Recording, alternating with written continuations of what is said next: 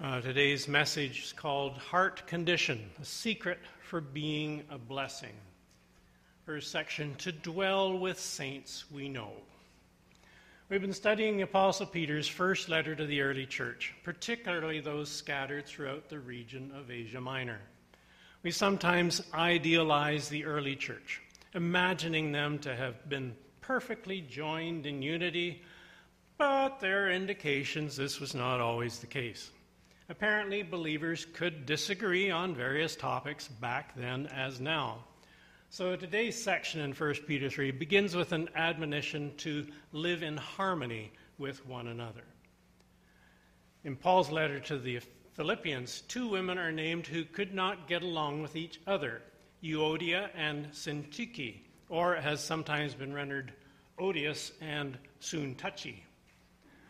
Obviously, they must have had some trouble working together. Then and now, the church is too often described in this little jingle To dwell above with saints we love, oh, that will sure be glory. But to dwell below with saints we know, well, that's another story. Another example, possibly fictitious. Three churches, Baptist, Methodist, and Presbyterian, work together to sponsor community wide revival. After the revival had concluded, the three pastors were discussing the results with each other. The Methodist minister said, Well, the revival worked great for us. We gained four families as new members of our congregation. The Baptist preacher said, It turned out even better for us. We gained six new families for our congregation you know where this is going. The Presbyterian pastor, in his turn, beamed broadly, broadly and reported, Well, we did even better than that. We got rid of 10 of our biggest troublemakers. in chapter 3 of 1 Peter, the apostle admonishes getting along with each other, fueled by humility and the desire to be a blessing. Honoring Christ in our hearts helps us not only get along with other church members, but also even with those outside the church who may direct insults toward us. And uh, wasn't it wonderful to hear the singing this morning? And uh, just that's something I've missed so much over the pandemic is the uh, being able to sing. So uh, thank you for singing out, and good to praise the Lord together. Next section: the lubrication of submission in relationships. Verse 8 packs a lot in. It could be a sermon in itself. Finally, all of you, live in harmony with one another. Be sympathetic. Love as brothers. Be compassionate and humble. Now, the word finally at the beginning does not mean Peter's getting to the end of his letter.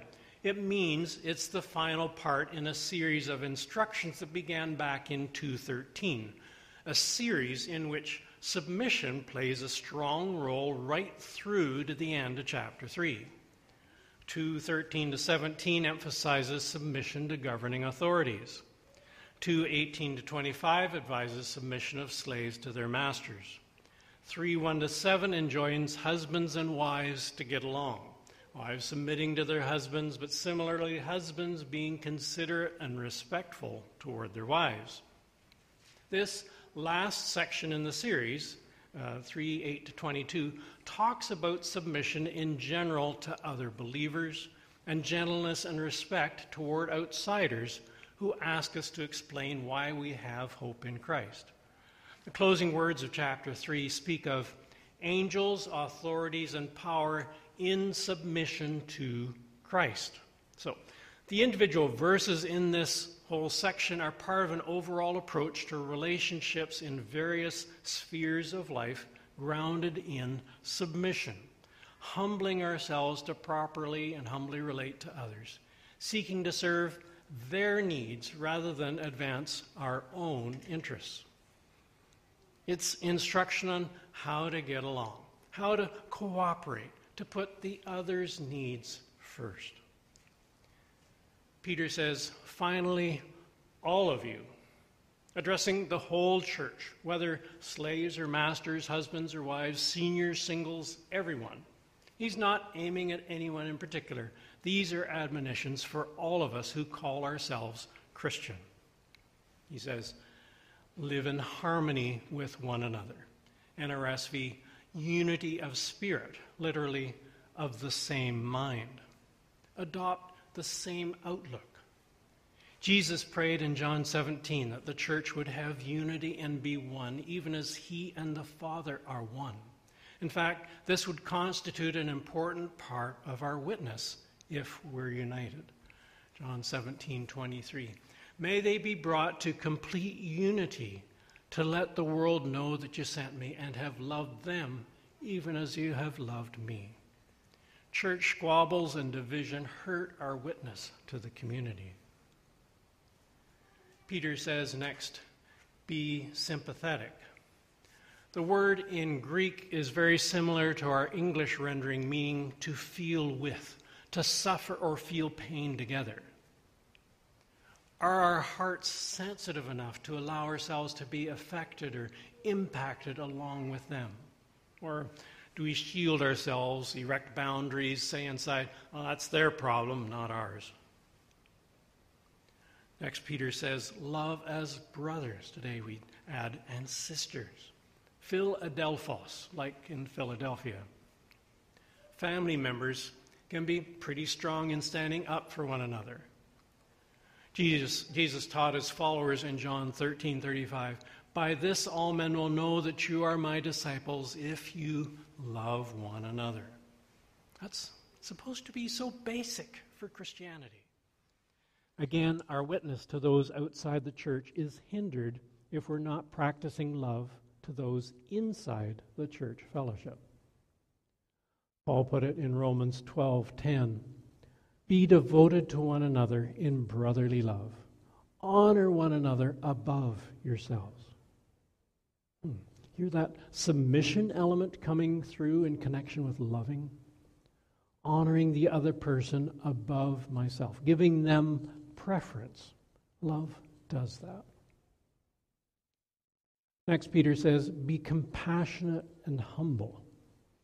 Compassionate is literally well spleened in NRSV, a tender heart.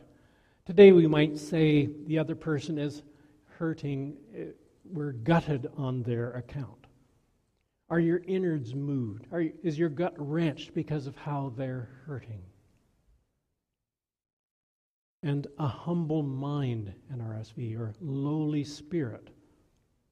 To the Philippians, Paul pointed to the example of Jesus self emptying, coming down from glory, taking the form of a servant, humbling himself even to death on a cross.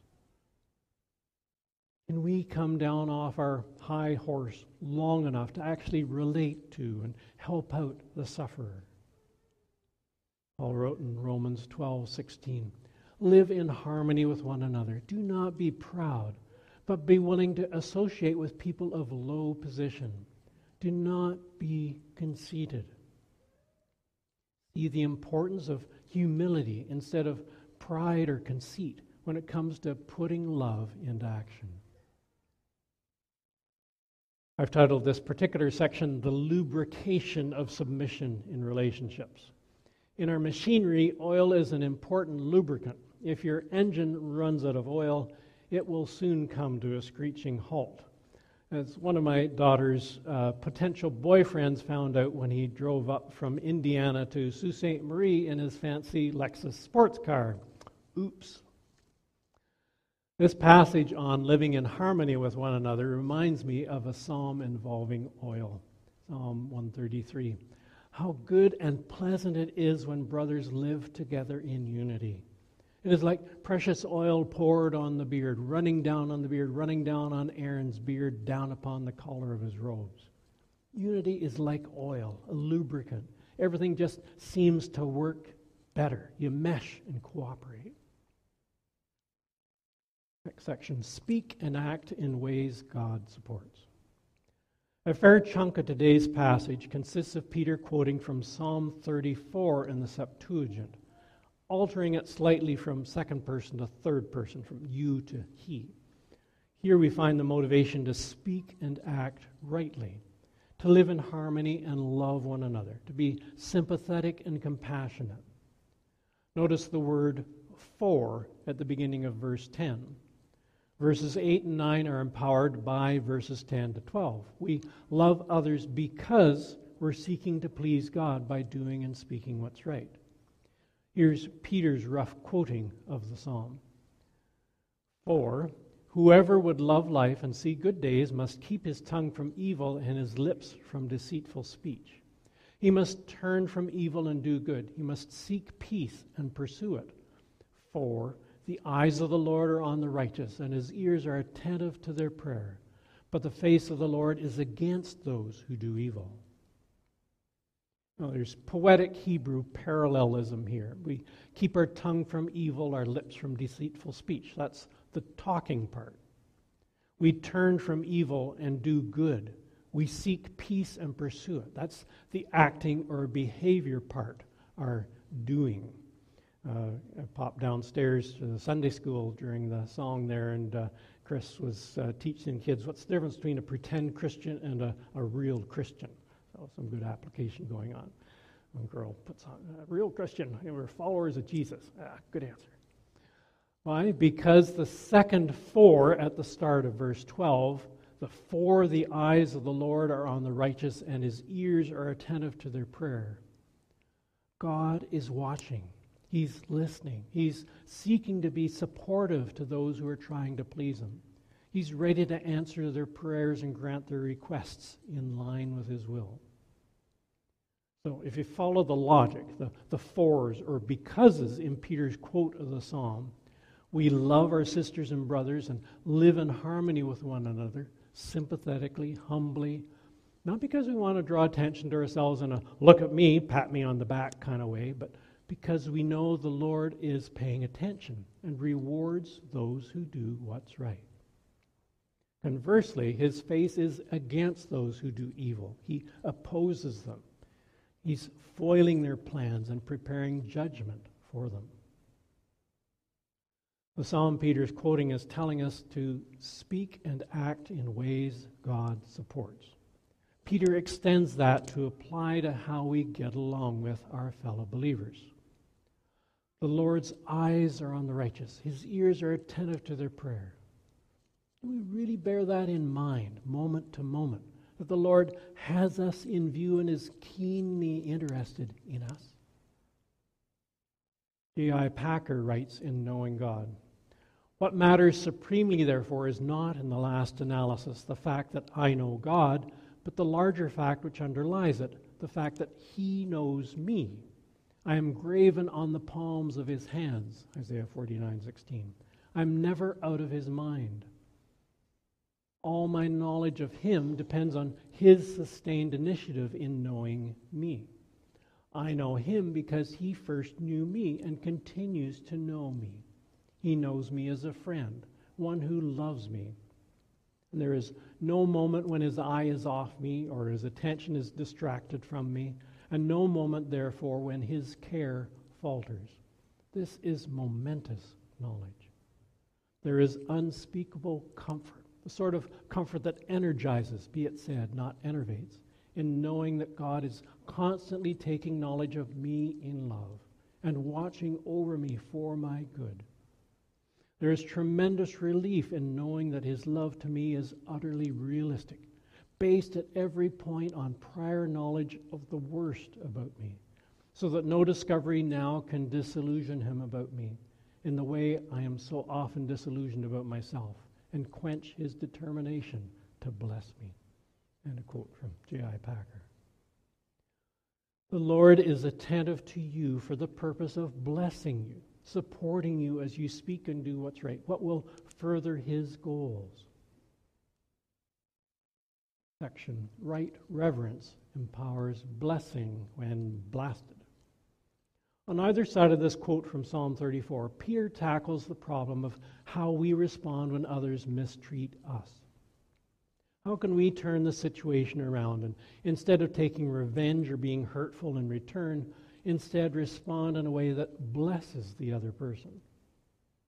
Verse 9 do not repay evil with evil or insult with insult, but with blessing, because to this you were called, so that you may inherit a blessing. It's hard not to hit back, isn't it? It's almost an automatic reflex to want to defend yourself by reacting in like manner. Retaliation can be unthinking. Friedrich Nietzsche observed revenge is the greatest instinct in the human race. Now, what is the this Peter says we are called to? To respond with blessing instead of evil or insult. New Living Translation puts it uh, don't repay evil for evil. Uh, don't retaliate with insults when people insult you. Instead, pay them back with a blessing. That is what God has called you to do, and He will grant you His blessing. Hmm. We're called to pay back evil with a blessing. Hmm. Do you think Peter was maybe echoing his master on the subject of retaliation? Jesus taught in the Sermon on the Mount, Matthew 5, 38 to 40. You have heard that it was said, eye for eye and tooth for tooth, but I tell you, do not resist an evil person. If someone strikes you on the right cheek, turn to him the other also, or slaps, I guess. And if someone wants to sue you and take your tunic, let him have your cloak as well. Easy to say, hard to do. But that's the path of blessing. It's just like our Father in heaven. Matthew 5:45. He causes his sun to rise on the evil and the good, and sends rain on the righteous and the unrighteous. A blessing God, even toward those who don't deserve it. Not that outsiders should have any justification for hurting us. Peter notes in verse 13, Who is going to harm you if you are eager to do good? This rhetorically expects the answer nobody. But verses 9 and 14 obviously concede and acknowledge that this may sometimes happen. Our best behavior and good intentions may be misunderstood, misinterpreted, even resented and opposed by those who are in darkness. Verse 14. But even if you should suffer for doing for what is right, you are blessed. Do not fear what they fear. Do not be frightened. Huh? I'm suffering, getting insulted, having evil done to me, getting beat up for no reason, yet I'm not supposed to retaliate? That's hard. But Peter assures us there is blessing in responding with grace, not grudge. God is keeping score, so we don't have to. Our job is to bless in return, to show them a better way. God, not other humans, is the one we are to fear and revere. Peter here is quoting Isaiah 8 12 to 14. Uh, do not call conspiracy everything that these people call conspiracy. Do not fear what they fear and do not dread it. The Lord Almighty is the one you are to regard as holy. He is the one you are to fear. He is the one you are to dread, and He will be a sanctuary. Isn't that great? He is our sanctuary, our safe place. He whom we regard as holy, fear, dread, revere, hold in highest regard and absolute awe. Next to him, compared to his sovereign almighty power, other opponents pale by comparison. Which leads us into the awesome phrase Peter gives us at the beginning of verse 15. But in your hearts, set apart Christ as Lord. NRSV, sanctify. Bible in Basic English, give honor to. Lexicon says, to make holy, consecrate, sanctify. We designate and regard Jesus with highest honor as Lord. He is our ultimate point of reference. He will be on the judgment seat. We will render account for our actions to him. 2 Corinthians 5:10. So, Revenge is a powerful instinct, but he helps us respond with blessing instead. We just passed April 1st when April Fool's practical jokes may have tricked some and even tempted them to take revenge somehow. Yes, I was tricked, some of you know. Chuck Swindoll relates Some fellows were stationed in Korea during the Korean War. While there, they rented a home and hired a local boy to cook and clean for them. These troops were a bunch of jokesters, and they soon began to take advantage of the young boy's naivete. They'd smear Vaseline on the stove handles so that when he turned the stove on in the morning, he'd get grease all over his fingers. They put little water buckets over the door so that he'd get deluged when he opened the door. They'd even nail his shoes to the floor during the night. Day after endless day, the little fellow took the brunt of their practical jokes without saying anything. No blame, no self pity, no temper tantrums. Finally, the men felt guilty about what they were doing, so they sat down with the young Korean and said, Look, we know these pranks aren't funny anymore, and we're sorry. We're never going to take advantage of you again. It seemed too good to be true to the houseboy. No more sticky on stove? he asked. Nope. No more water on door? Nope. No more nail shoes to floor? Nope, never again. Okay, the boy said with a smile, no more spit in soup.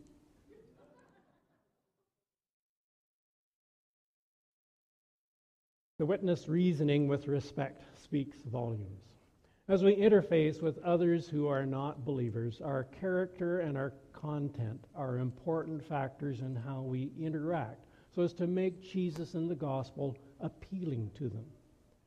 Peter touches on this as we come to the end of today's passage. He talked earlier, quoting Psalm 34, about the importance of keeping our tongue from evil and doing good and seeking peace.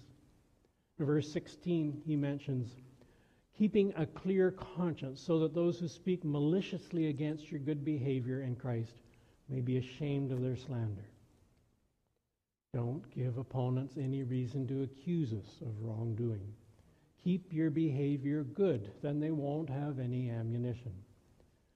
Turn from evil and do good, as the psalmist put it. The Apostle Paul, in his trial before Governor Felix, could attest in Acts 24 16. So I strive always to keep my conscience clear before God and man. What if your conscience isn't clear? Join the club. Practice 1 John 1 9. Confess it, repent of it, turn from it, renounce it, receive Christ's forgiveness. Don't be a reoffender. Lean into God. Depend on the Holy Spirit to help you resist that temptation the next time. Find others to support you and help you be accountable and pray for you. For prevention, take into account Psalm 119, 9 and 11. How can a young man keep his way pure? By living according to your word. I have hidden your word in my heart that I might not sin against you. In verse 15, Peter enjoins us to give testimony about our faith and then adds, But do this with gentleness and respect. When we witness to others, it can't be in a conceited or I've got this all figured out manner. It's one beggar telling another beggar where to find food. Gentleness, respect, humbly, praying for them to have a receptive spirit. That's our character. There's also content to our witness. Verse 15b Always be prepared to give an answer to everyone who asks you to give the reason for the hope that you have. Can you share your faith journey in a few sentences? Uh, next week, we'll be asking Aaron Cressman and uh, Jim Whittick before they're baptized to give a, a short uh, bit about their faith story, how what brings them to be baptized. Nicky Gumbel of the Alpha Course sums it up in three parts. A bit about your life before you came to know Jesus, how you became aware of your need and received Jesus as your Lord and Savior. And finally, what difference Jesus has made in your life since you became a Christian. Another approach in sharing our faith is the bridge illustration. Guest speaker Henry DeRoos actually used this last week as part of his drawings. I don't know if you noticed it or not the chasm and Jesus the cross. You can draw this on a serviette at a restaurant. God's on one side of a chasm, and humankind is on the other side of the chasm, separated by sin from His holiness. We try different ladders to bridge the chasm, but none will reach across. Ladders of accomplishment, works, trying harder, ladders of pleasure and sin to try and fill that void we feel, all fall short.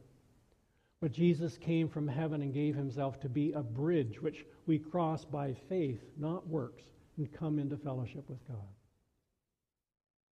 Another more recent way to present our Christian faith to someone uses a tiny app on your phone called Three Circles. It's only four megabytes, it doesn't take up much space, so give it a whirl. Here's a brief video describing how it works. Uh, we'll need some sound from the back there. So we live in this world and it's characterized by brokenness. We don't have to look very hard to see there are things like disease, disasters, wars. There's a lot of pain in this world, but this is not God's original design. God has a perfect design. And the way that we have gotten ourselves into brokenness is through something that the Bible calls sin. Sin is turning away from God's design and pursuing our own way, and that leads us to brokenness. Brokenness eventually leads us to death, and this death will separate us from God forever. But God doesn't want us to stay in brokenness, so He's made a way out, and that way is Jesus. Jesus comes and He enters into our brokenness, and the death that we deserve for pursuing brokenness, Jesus takes our place and dies on a cross, and His body is broken for us. And three days after He dies, He rose from the dead, and He made a way out of brokenness. And people try many things to get out of brokenness, things like religion, things like success or relationships, education, or drugs and alcohol. But none of these things can get us out of brokenness. The only way out is Jesus. And if we turn from our sin and believe that Jesus died for us and rose from the dead, we can leave brokenness and grow in a relationship with God and pursue His design. And more than that, we can go we can be sent just like Jesus back into brokenness to help others come through him to pursue God's design. Now there's two types of people in the world. There are people that are pursuing God's design and there's people that are still in brokenness. We have to ask ourselves, where are we? So where do you think you are? So it's a, just a very simple three circles, and uh, as I say, it's an app. The app will draw the pictures for you. You don't have to even be an artist. You just have to click, and it'll kind of walk you through it. But find a tool that works well for you. Uh, you can sort of put it in your own words. I like this one because it kind of starts with the brokenness that most people can relate to in some form in society today. Uh, used to use Romans Road. Some of you will remember Romans Road. For people that were eh, kind of already in a biblically oriented culture or grew up in church, that would probably speak more because they're kind of give the Bible some credit already. Uh, but just find some uh, way of sharing your faith and uh, with gentleness and respect. Last section His compassion marks a Christ follower. Sympathize with each other, Peter admonished the early Christians. Love each other as brothers and sisters. Be tenderhearted and keep a humble attitude. In closing, here's a short story that's an example of someone witnessing without words by simple caring. Yet something in the action pointed the other person in the direction of Jesus. It's by Olga Wetzel in Eternity Magazine. She writes, the Greyhound bus slowed and then stopped. It was just a wayside stop with a garage and a small store. A young native stepped aboard, and after he had paid his fare, he sat down behind me. It was February. We were traveling from Flagstaff, Arizona to Albuquerque, New Mexico. The night was cold.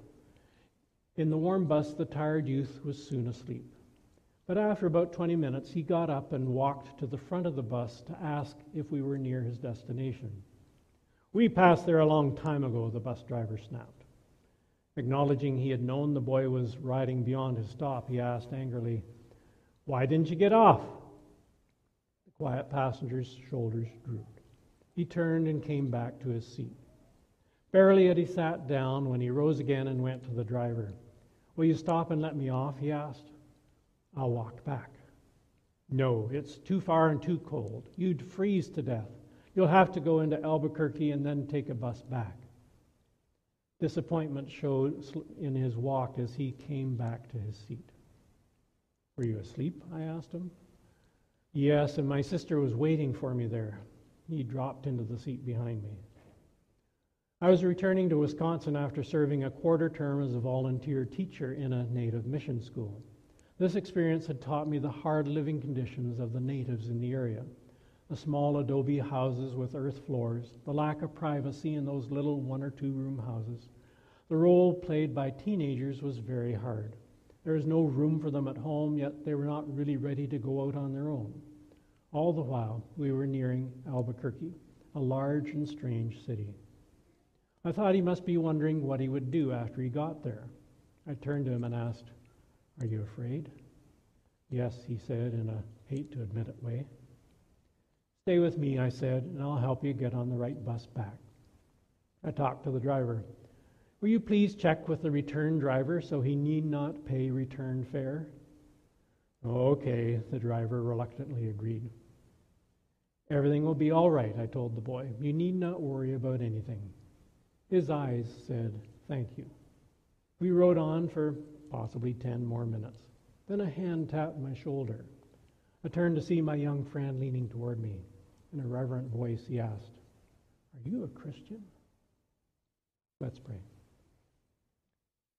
Lord, we praise you that your eyes are on your people and your ears are attentive to our prayer. Thank you that our insults and scoffing to Jesus on the cross were not answered with wrath but mercy, that you cause your sun to shine on the evil and the good alike. God, grant us attentive eyes to the needs of those around us. Soften our hearts so they are sympathetic and tender toward our brothers and sisters in Christ. Grant us mutual understanding so we can live in harmony together and so be a better witness to the world of your Son. And help us always be ready to give the reason for the hope we have in Christ. In his precious name we pray. Amen.